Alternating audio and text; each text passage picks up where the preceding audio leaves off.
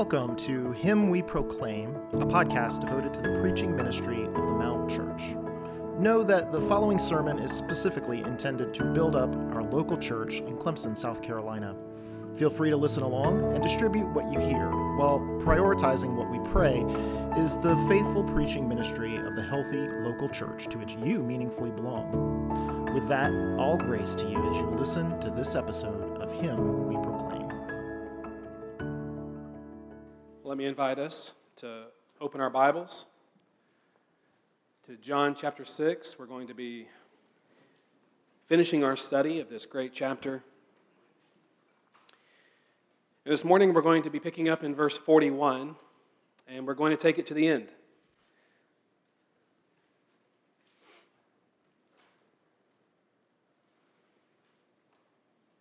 So in John chapter 6, verse 41, John writes under the inspiration of the Holy Spirit. So the Jews grumbled about Jesus because he said, I am the bread that came down from heaven. They said, Is not this Jesus, the son of Joseph, whose father and mother we know? How does he now say, I have come down from heaven? And Jesus answered them, Do not grumble among yourselves. No one can come to me unless the Father who sent me draws him and I will raise him up on the last day. It is written in the prophets, and they will all be taught by God. Everyone who has heard and learned from the Father, everyone comes to me. Not that anyone has seen the Father except he who is from God. He has seen the Father. And truly, truly, I say to you, whoever believes has eternal life. I am the bread of life. Your fathers ate the manna in the wilderness, and they died. This is the bread that comes down from heaven, so that one may eat of it and not die. I am the living bread that came down from heaven. If anyone eats of this bread, he will live forever. And the bread that I will give for the life of the world is my flesh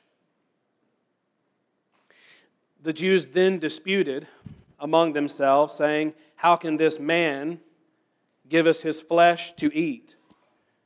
So Jesus said to them, Truly, truly, I say to you, unless you eat the flesh of the Son of Man and drink his blood, you have no life in you. Whoever feeds on my flesh and drinks my blood has eternal life and I will raise him up on the last day. For my flesh is true food, and my blood is true drink. Whoever feeds on my flesh and drinks my blood abides in me, and I in him. As the living Father sent me, and I live because of the Father, so whoever feeds on me, he also will live because of me. this is the bread that came down from heaven not like the bread the fathers ate and died. Whoever feeds on this bread will live forever. Jesus said these things in the synagogue as he taught at Capernaum. When many of his disciples heard it, they said, This is a hard saying. Who can listen to it? But Jesus, knowing in himself that his disciples were grumbling about this, said to them, Do you take offense at this? Then what if you were to see the Son of Man ascending to where he was before? It is the Spirit who gives life, the flesh is no help at all. The words that I have spoken to you are spirit and life. But there are some of you who do not believe.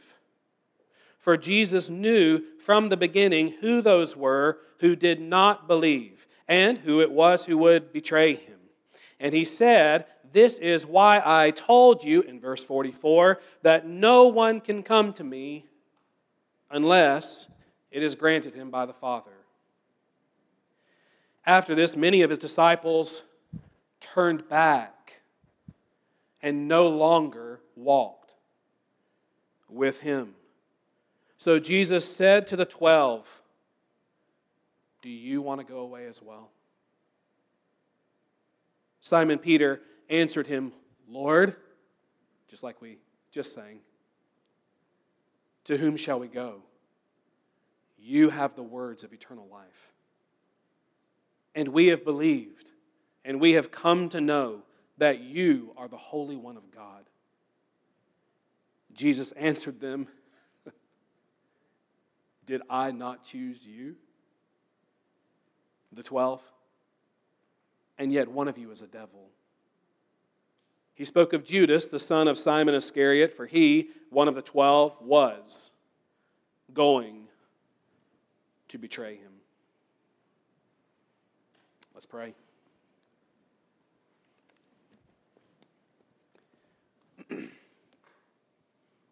Lord, we believe that you are living, you are alive, you hear us. And so please, in hearing us, answer this request that you would come and you yourself would teach us. That you would give your spirit and your spirit would give life. We ask it for your glory in Jesus' name. Amen. So uh, I stand before you this morning uh, a little bit in weakness and much trembling, uh, partially because of the aftershock, I think, upon my body from Mount Madness. Yesterday, a couple of you guys were pounding on me, and my body feels it, and so I am weak and trembling. But also because of the text in front of us. Uh, dear ones, when all the world will not, and even those that we thought were our own, depart, will we, will you and I yet stand with Jesus? Seeing, seeing an exodus away from Him, will we say, as these here, towards the end of our text, Lord, to whom shall we go? You have the words of eternal life. Disciples of Jesus take him at his word straight away. Straight away. Truths that others find intolerable, true disciples find treasurable. Even when we don't understand it all. We won't. We trust Him. We hear Him. And uh, we hear the word about Him, and we believe. But not all do. Not all have faith. And this is the scenario that we get to learn from today. Jesus is now in a synagogue at Capernaum, uh, continuing his teaching on the bread of life, and what he has to say is judged, you heard it, to be a hard saying. And as that's what we want to develop first over verses 41 to 59 this morning, I pray that you and I will have softened hearts to receive hard things. Because the folks in our text, very plainly, they don't. Just the 12 do, it seems. Jesus has been as plain as ever, and yet these in the text are being as Israel as ever, we might say. They are grumbling about him.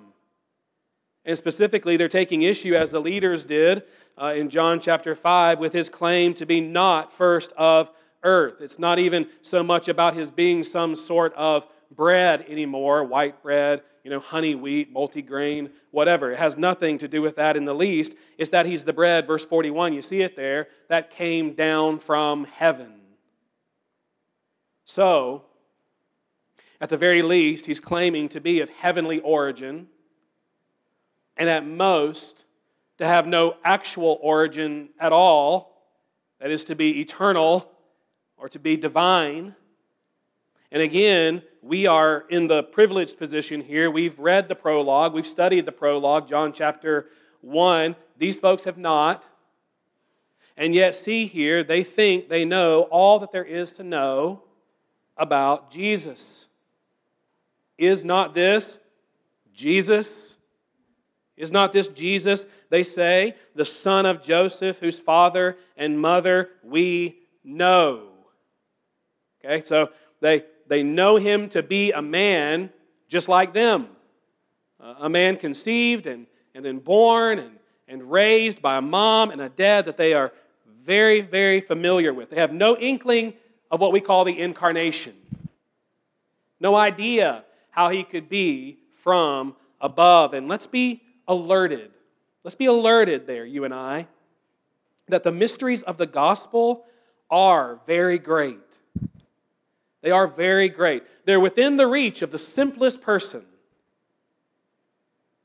And yet they're still mysterious enough to just fix the gaze of angels for all eternity. So let's be careful that we avoid thinking we know all there is to know about Jesus. We've got it all figured out. No mystery here.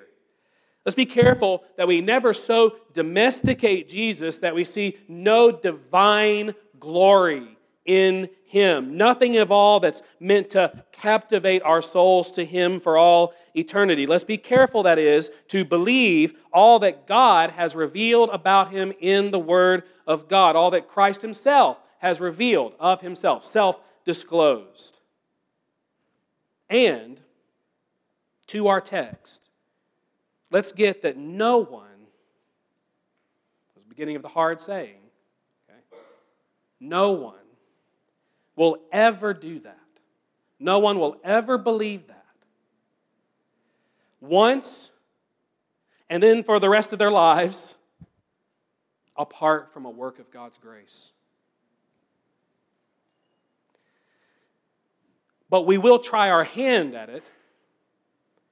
You see, these think, as Adam's children are like to do, that they can readily solve what in truth can only be known and then loved by divine revelation twice over, once in the Word of God and then by the work of the Spirit in our hearts. There's no question that God has made us to be uniquely intelligible creatures. It's just that believing in Christ for salvation is an act above all we might discover by that fallen intellect. By it, a person may rather ably read and process something like Stephen Wellum's book on Christology. But that in no way means they've necessarily cast their souls upon the crucified and risen Lord Jesus for the salvation of their souls. Salvation is not in that kind of comprehension. There is content to believe. It just won't ever be believed by way of merely human abilities independent of the enabling grace of God. We, we tend to think we can come to Jesus on our own volition. But what does our Lord say twice in the divine text? First time in verse 44. He says, do not grumble among yourselves. No one can come to me unless the Father who sent me draws him. So let's just expand on that the way that Jesus intends and goes on to do in our passage. He means that no one can truly know him so as to come to him for eternal life except by a work of God, as we'll come to see, in the heart. Without this, no one at all would ever believe in Jesus. If you're a believer in Jesus this morning, that's happened to you. You've been drawn by the Father. And beneath this, then, is the consistent assertion of Scripture that we've been spiritually incapacitated by sin. We are, as Paul says in Ephesians 2 1, dead in our sins and trespasses.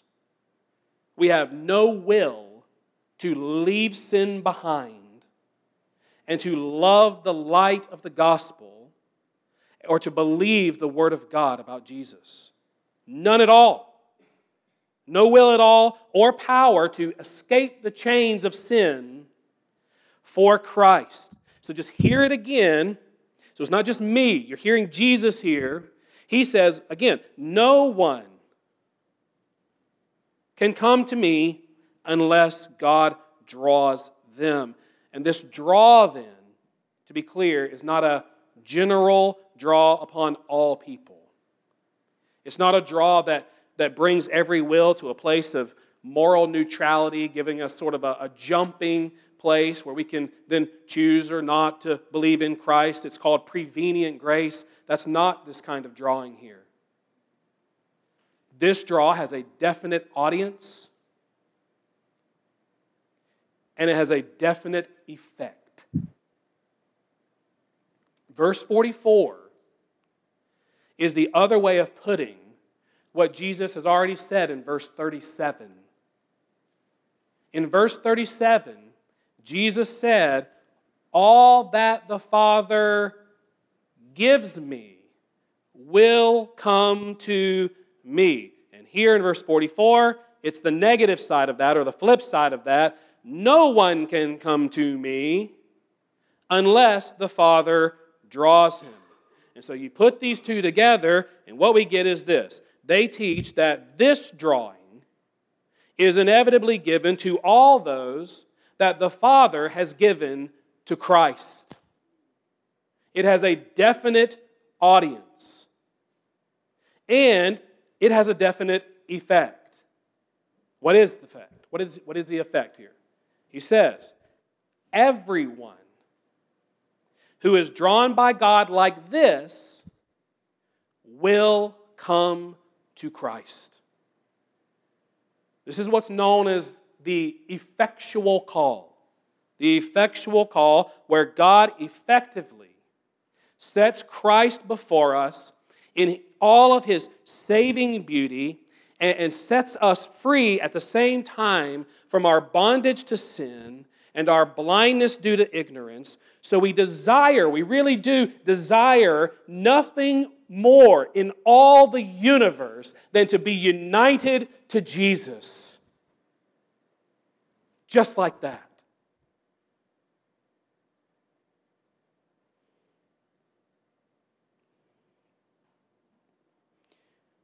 So the doctrine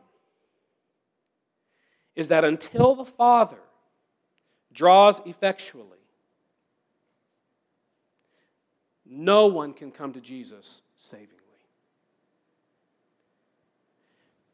People can come, as these folks have in our passage. They can come to Jesus.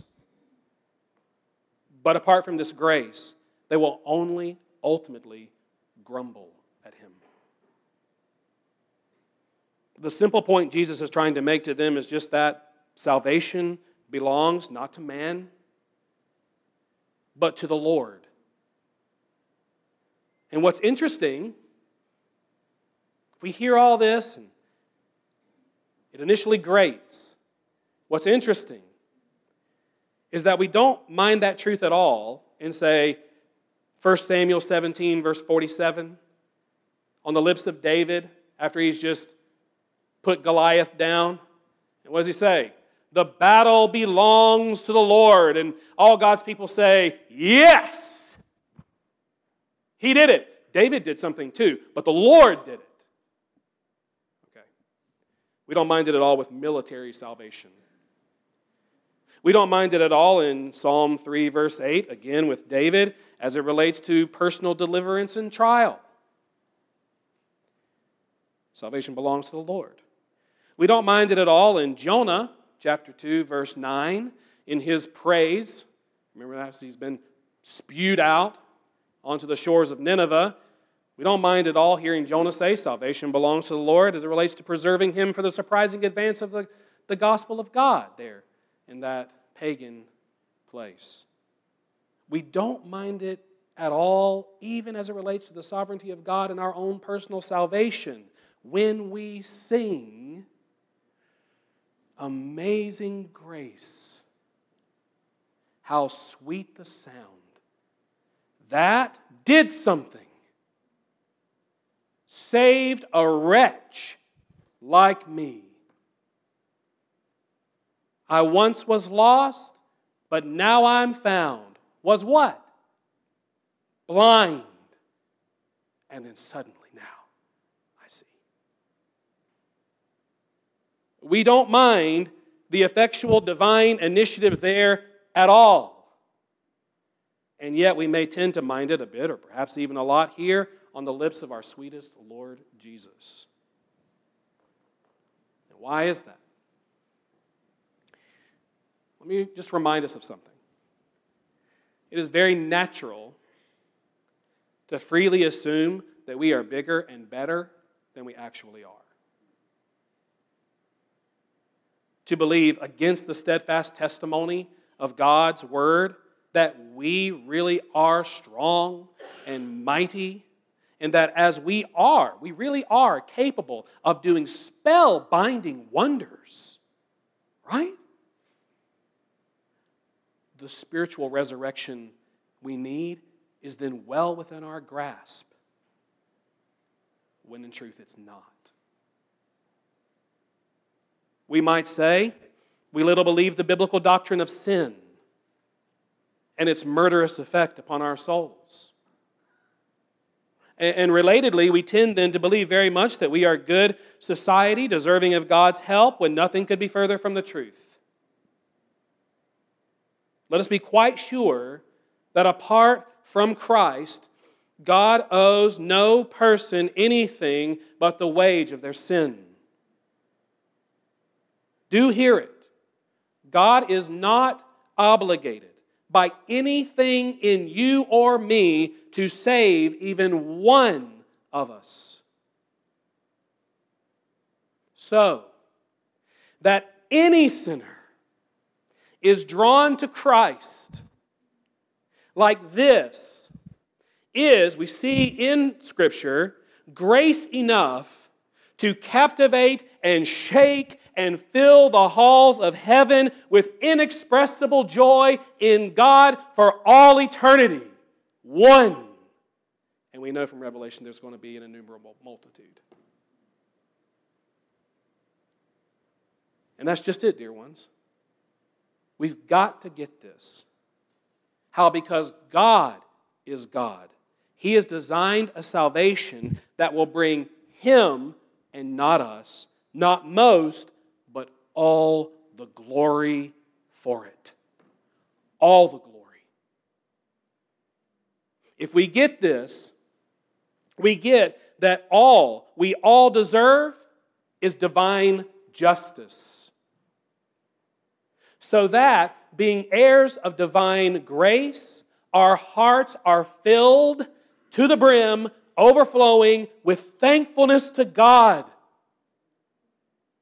He gets all that glory. And that again is his great purpose in redemption. And Jesus, for his part, will not allow that to be forgotten amongst us.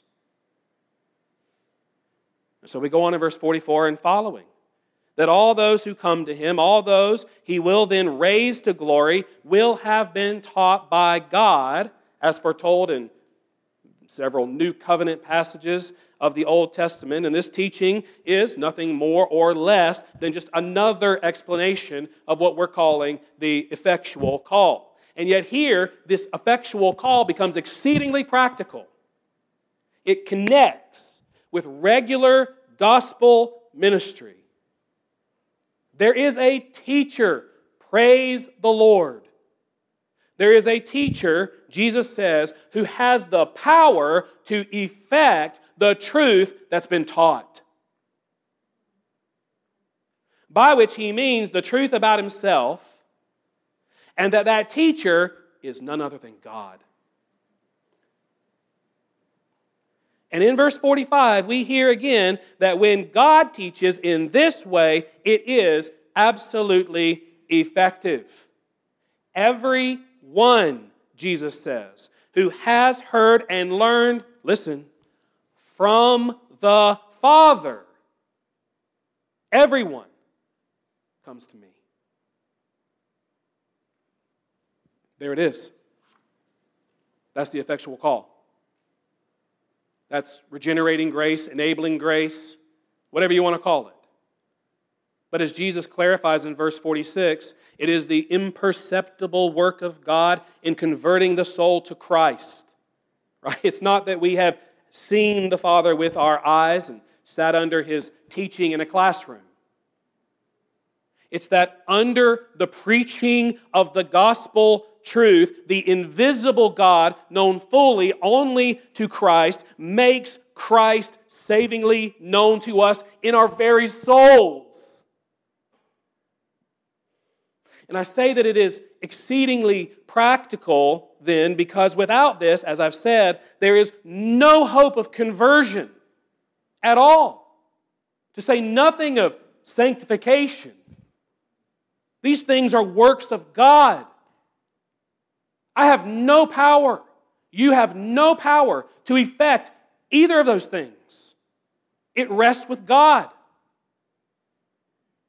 So, beloved, listen if Jesus can be preaching the truth to, to no good effect, go back and read through John 6. If Jesus can be preaching the truth to no good effect apart from this grace of God, what about us? If he needed it, if he relied upon that, if he hoped in that, if he thought nothing would come of his preaching without that grace of God, shouldn't we? Can I say, I've been very burdened for this in our church. The, the teaching ministry of our church is not the ministry of a preacher only, nor even of many good teachers. Jesus was the very best teacher that's ever existed on the planet. But the effect of his teaching was in the hands of his Father. Dear ones, the truly divine effectiveness of our ministry rests with the great teacher. And therefore, mainly, I want us to hear this, mainly then within the grasp of your prayers.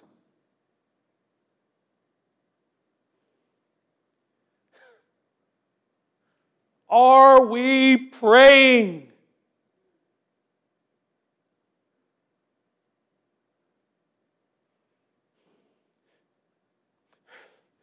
For the fruitfulness of the word.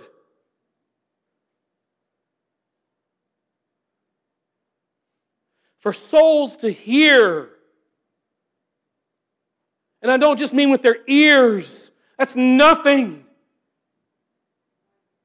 But to go in the ear and down into the heart so they become new creatures. For them to hear and be saved, for us to hear after having been saved and be truly helped one week after another, after another, after another, all the way through to the end.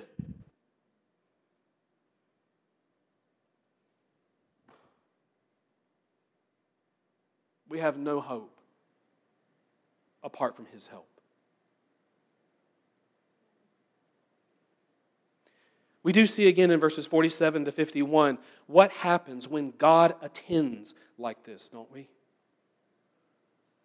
You see the lesson he teaches and can only, alone, effect. It's that Jesus is the true bread of life. He convinces your soul of that reality is that Jesus is the gift of heaven to Adam's fallen race. It's that Jesus is the living God who in taking on flesh became like bread that can be broken to give divine life to all who eat of it. As he says in verse 47 whoever believes has eternal life.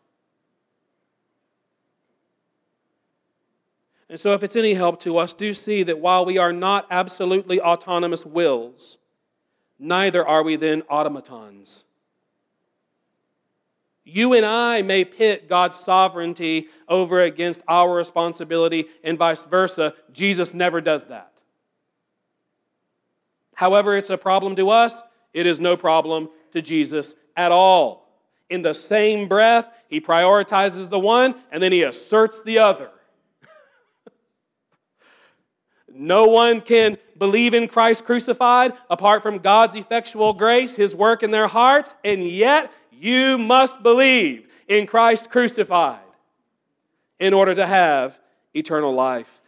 Uh, the theological term for that is compatibilism. And it's in the Bible. And so we have to believe it. Note, I did not say fully understand it. I said believe it, trusting that a fuller understanding will come one fine day, and that Jesus never says a single thing but what is to the utmost advantage to your soul. Now then, having been so long in so many of these debates, uh, he's almost comically said these things to silence their grumbling. Yeah, right. it's okay. They continue on, and it's just disputing now.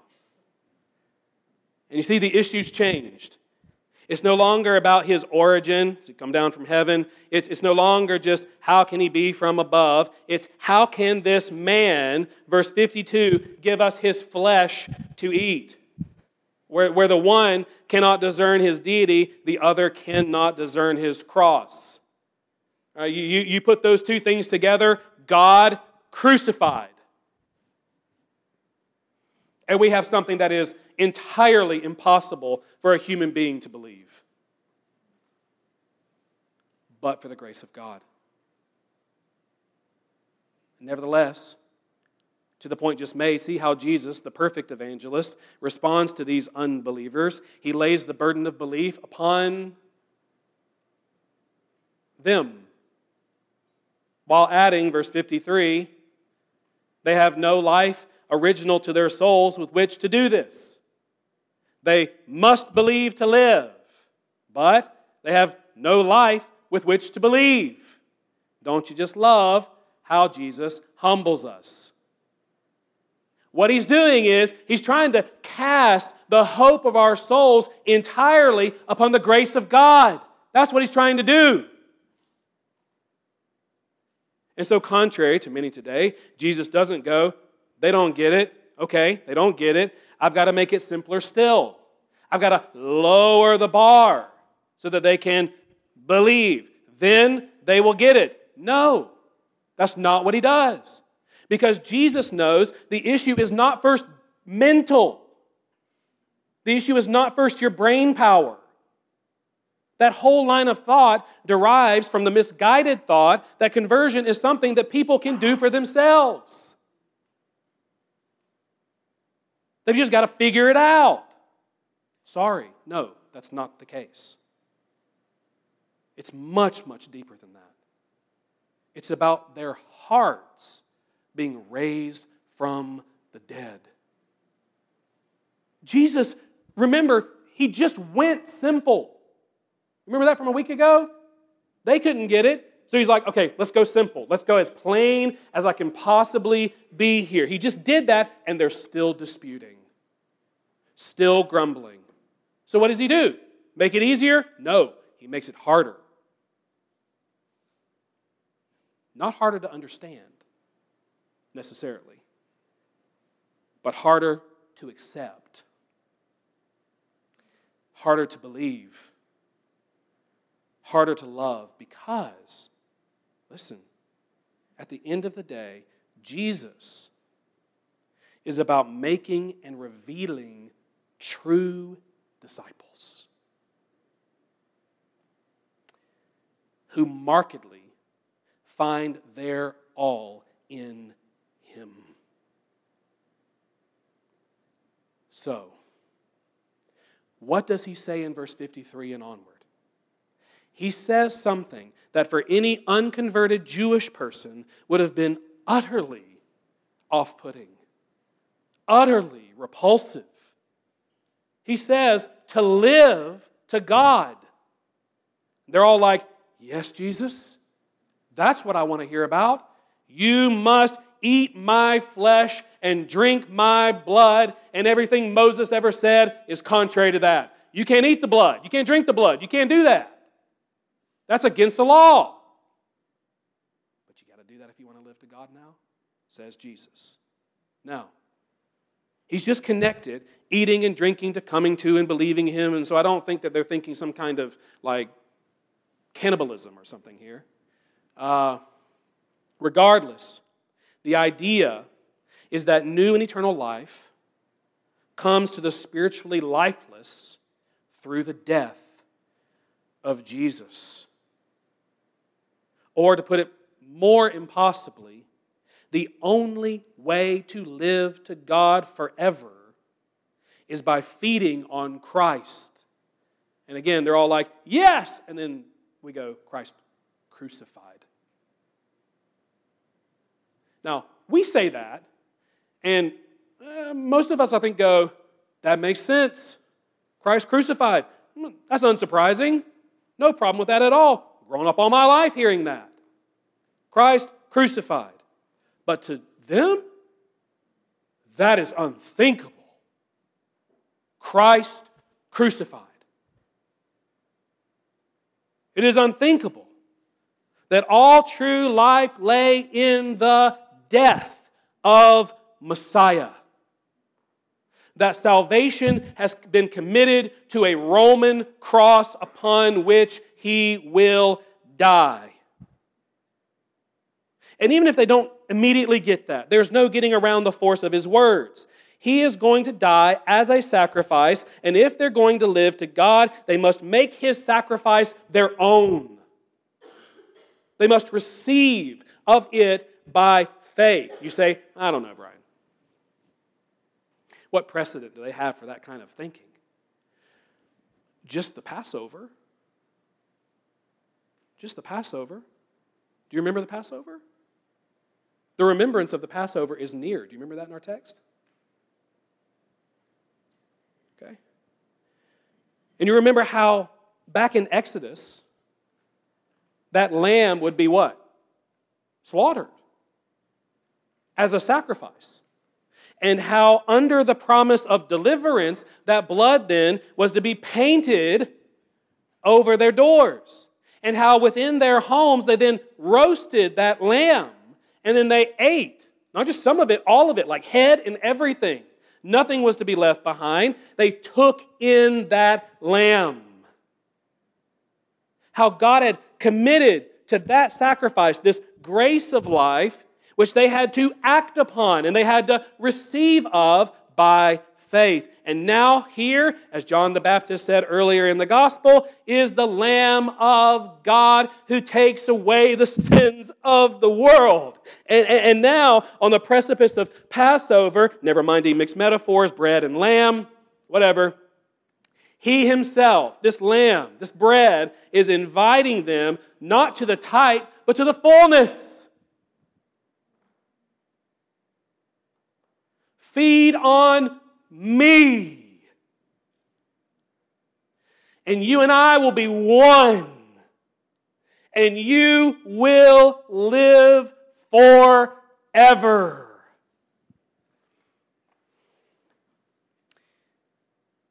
Be sure to see that in verse 57 that while Christ has life in himself from the living Father, we only get life in us as we're united to Jesus.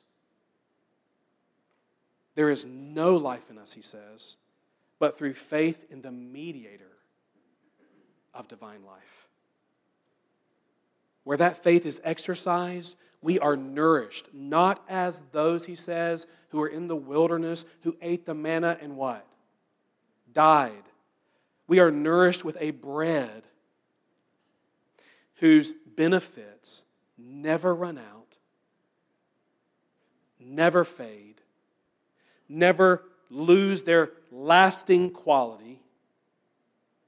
Put plainly, once you've believed in Christ, you have taken to yourselves, by the grace of God, an atonement for sin and a justification and a relationship with God, a divine favor, a union with Jesus, a victory over death, a life above nature, and so on, that is immortal, unchangeable, unlosable, kept in heaven for you by God Himself. So, no one can believe in the crucified Christ apart from God's effectual grace. But you must believe in this crucified Christ to have eternal life. That's the hard saying. And as we come into verses 60 to 71, we see it wasn't difficult to accept for the disassociated only, but also for his disciples. Which brings us to an authenticating resolution. As we live in a day, many of you will know, uh, where many are deconstructing their faith, or really just constructing for themselves a Jesus whom their commitments and lifestyles can tolerate. These verses are then ripe with relevance. Do you hear them? Many of his disciples attended this discourse in the synagogue at Capernaum. They heard this almost sermon. And they could not tolerate it.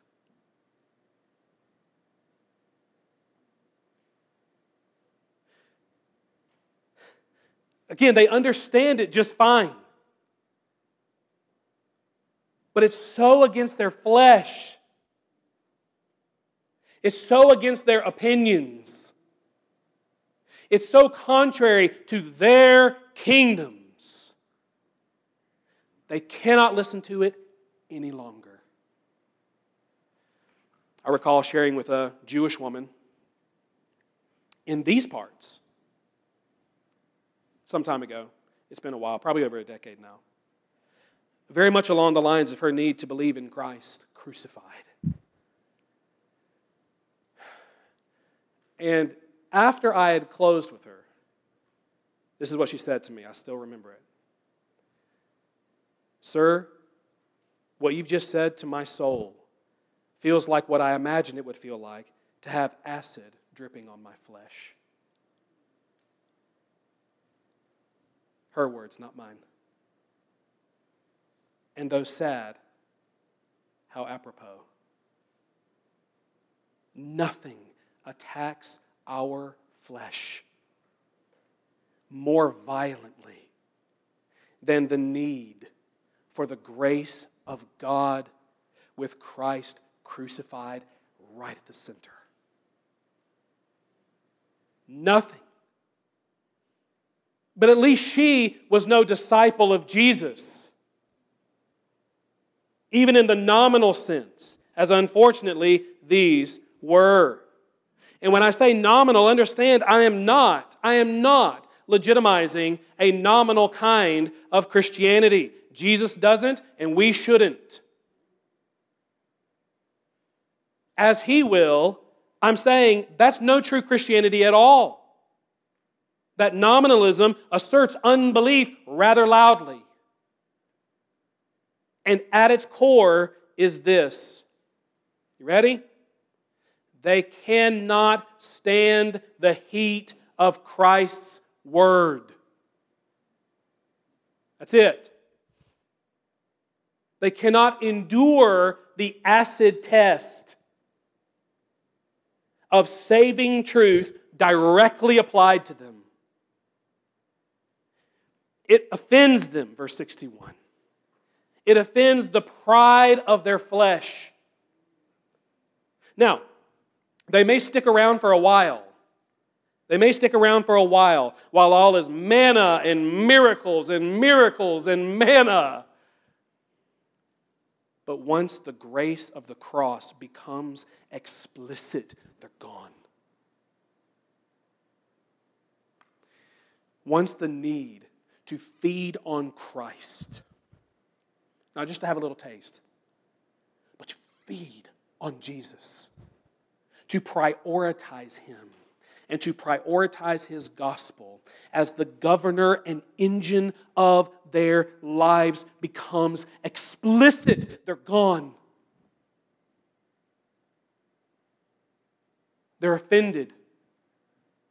And as Jesus says, they've probably discerned that offense isn't going to lessen with time, it's only going to intensify.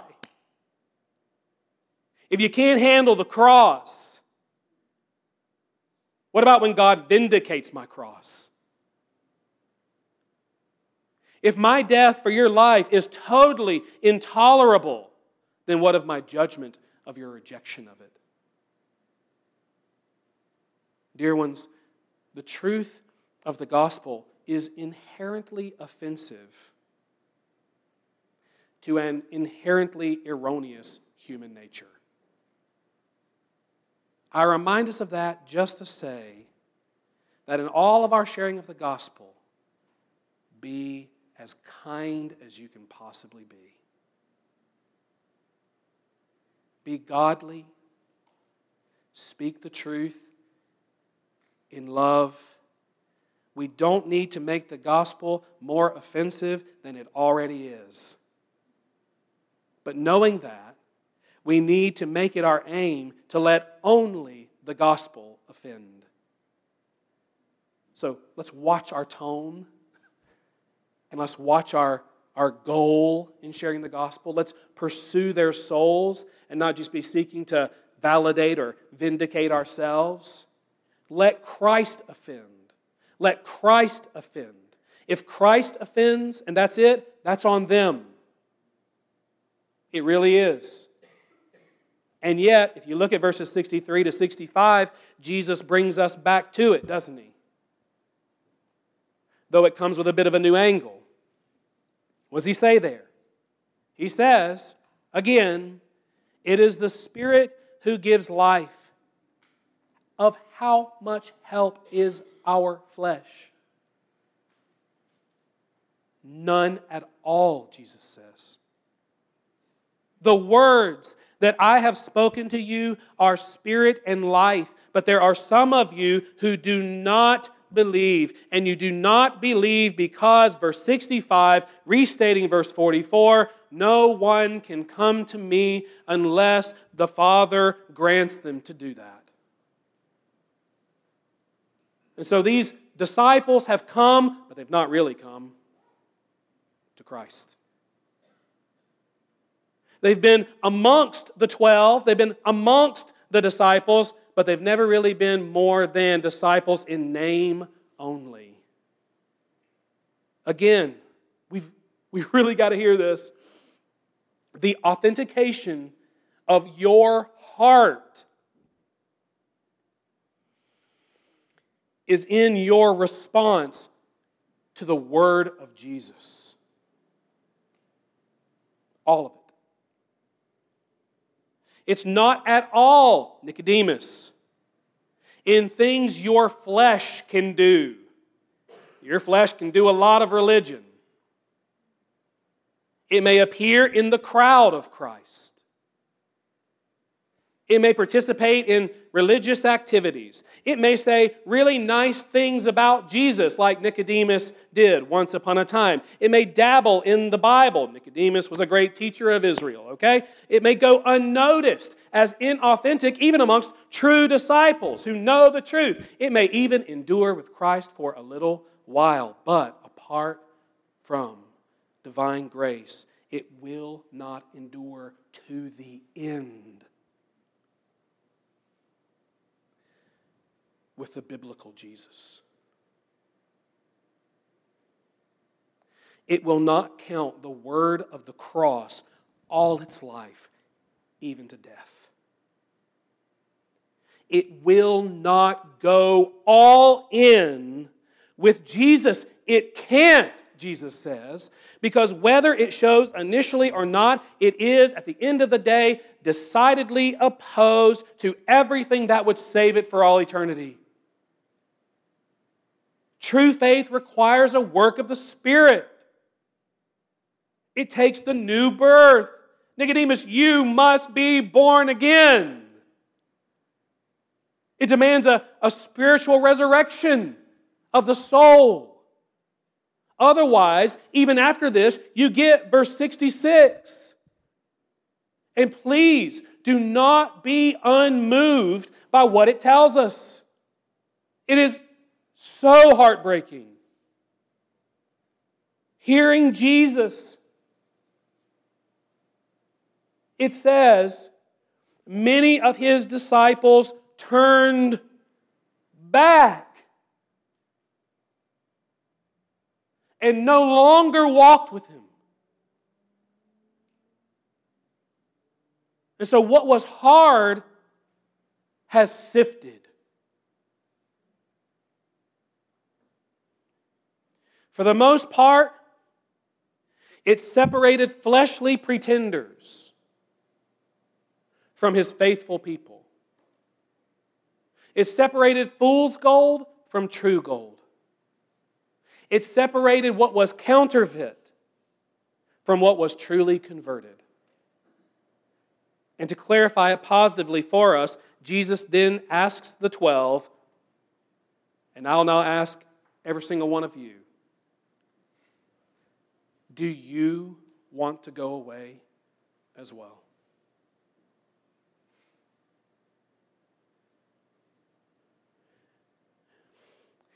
And Peter, bless his heart, gives us the great confession of a God given faith in Jesus. He says, Lord, to, to whom shall we go? We got no one else. You're it. You have the words of eternal life, and we have believed and have come to know that you are the Holy One of God. You are the Christ. So there it is. Whereas insincere disciples will always stow away some point of return from Jesus. Sincere disciples have thrown all of those points to the wind. In knowing Christ, for them, the world is forfeit. Listen, if you saw heaven right now, if you got just the, the first glimpse of glory right now, you would want no more of this world. And that is what grace has enabled the believer to see in Jesus heaven. So the question is never when or why might I ever desert him. It is how could I ever? Knowing him, they know nothing falls from his lips but glory don't care how hard it is. It's life. It's love. It's good for me. All your words, Lord, lead me to you, who is the heaven of heaven to me. Natural folks may imagine other options of life, but living folks know better. They know that Jesus is the way and the truth and the life. And as is fitting then, Jesus gets the last word. And it is a word, not to our surprise, I hope, at this point, that again exalts sovereign grace. For all that's right in it, Peter's words seem to persist in the notion that they will stick it out with Jesus because they, of their own ability, have made this great discovery. And Jesus thinks it prudent, apparently, not to let that go uncorrected. Some may call him a stickler for doing this. I call him my Lord and my Savior. He lets them know for their good that the only thing ultimately that has distinguished them from the others, Peter from a Judas, a true saint from a devil pretending, any of us from any unbeliever in all the world ever, is the mere, free, sovereign, eternal, saving grace of our triune God. You have believed, true enough. But alas, did I not choose you?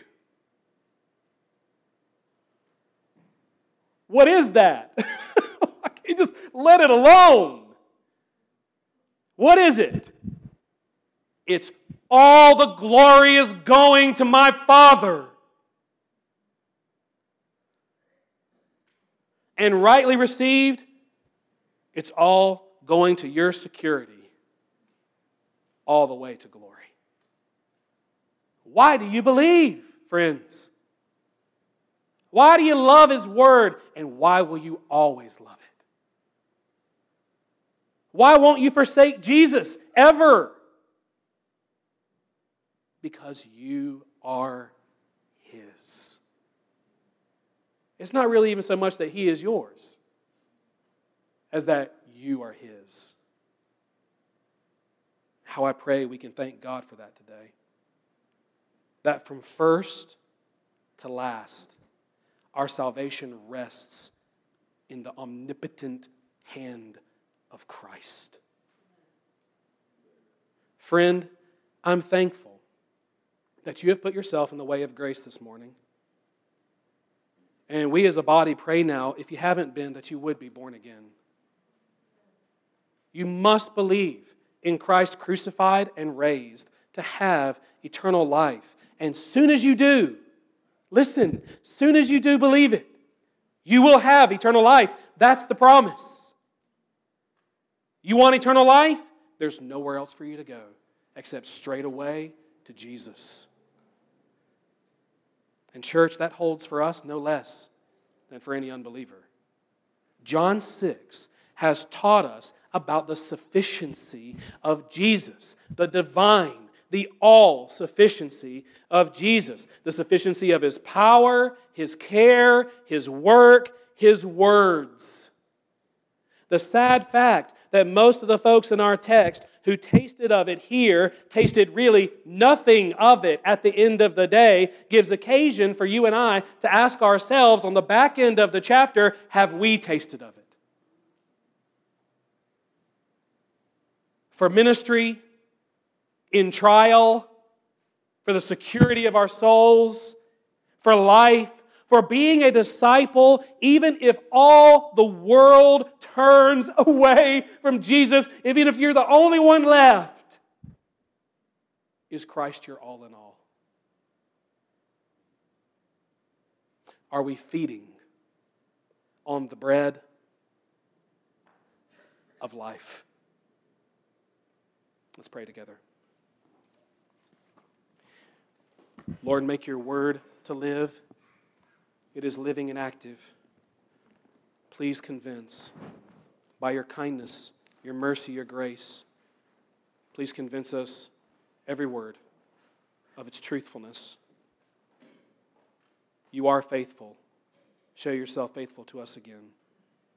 Help us to be enduring believers in all your word. We ask it in Jesus' name and for your glory.